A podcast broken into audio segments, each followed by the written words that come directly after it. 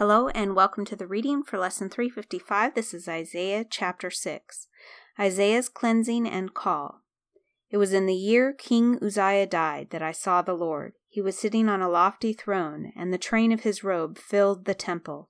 Attending him were mighty seraphim, each having six wings. With two wings they covered their faces, with two they covered their feet, and with two they flew. They were calling out to each other. Holy, holy, holy is the Lord of heaven's armies. The whole earth is filled with his glory. Their voices shook the temple to its foundations, and the entire building was filled with smoke. Then I said, It's all over. I'm doomed, for I am a sinful man. I have filthy lips, and I live among a people with filthy lips. Yet I have seen the King, the Lord of heaven's armies. Then one of the seraphim flew to me with a burning coal he had taken from the altar with a pair of tongs.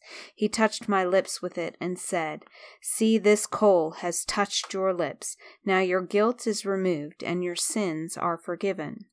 Then I heard the Lord asking, Whom shall I send as a messenger to this people? Who will go for us? I said, Here I am, send me. And he said, Yes, Go and say to this people, Listen carefully, but do not understand. Watch closely, but learn nothing. Harden the hearts of these people. Plug their ears and shut their eyes. That way they will not see with their eyes, nor hear with their ears, nor understand with their hearts, and turn to me for healing.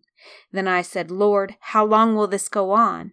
And he replied, Until their towns are empty their houses are deserted, and the whole country is a wasteland, until the Lord has sent everyone away, and the entire land of Israel lies deserted.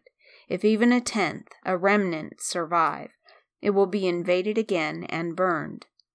But as a terebinth or oak tree leaves a stump when it is cut down, so Israel's stump will be a holy seed.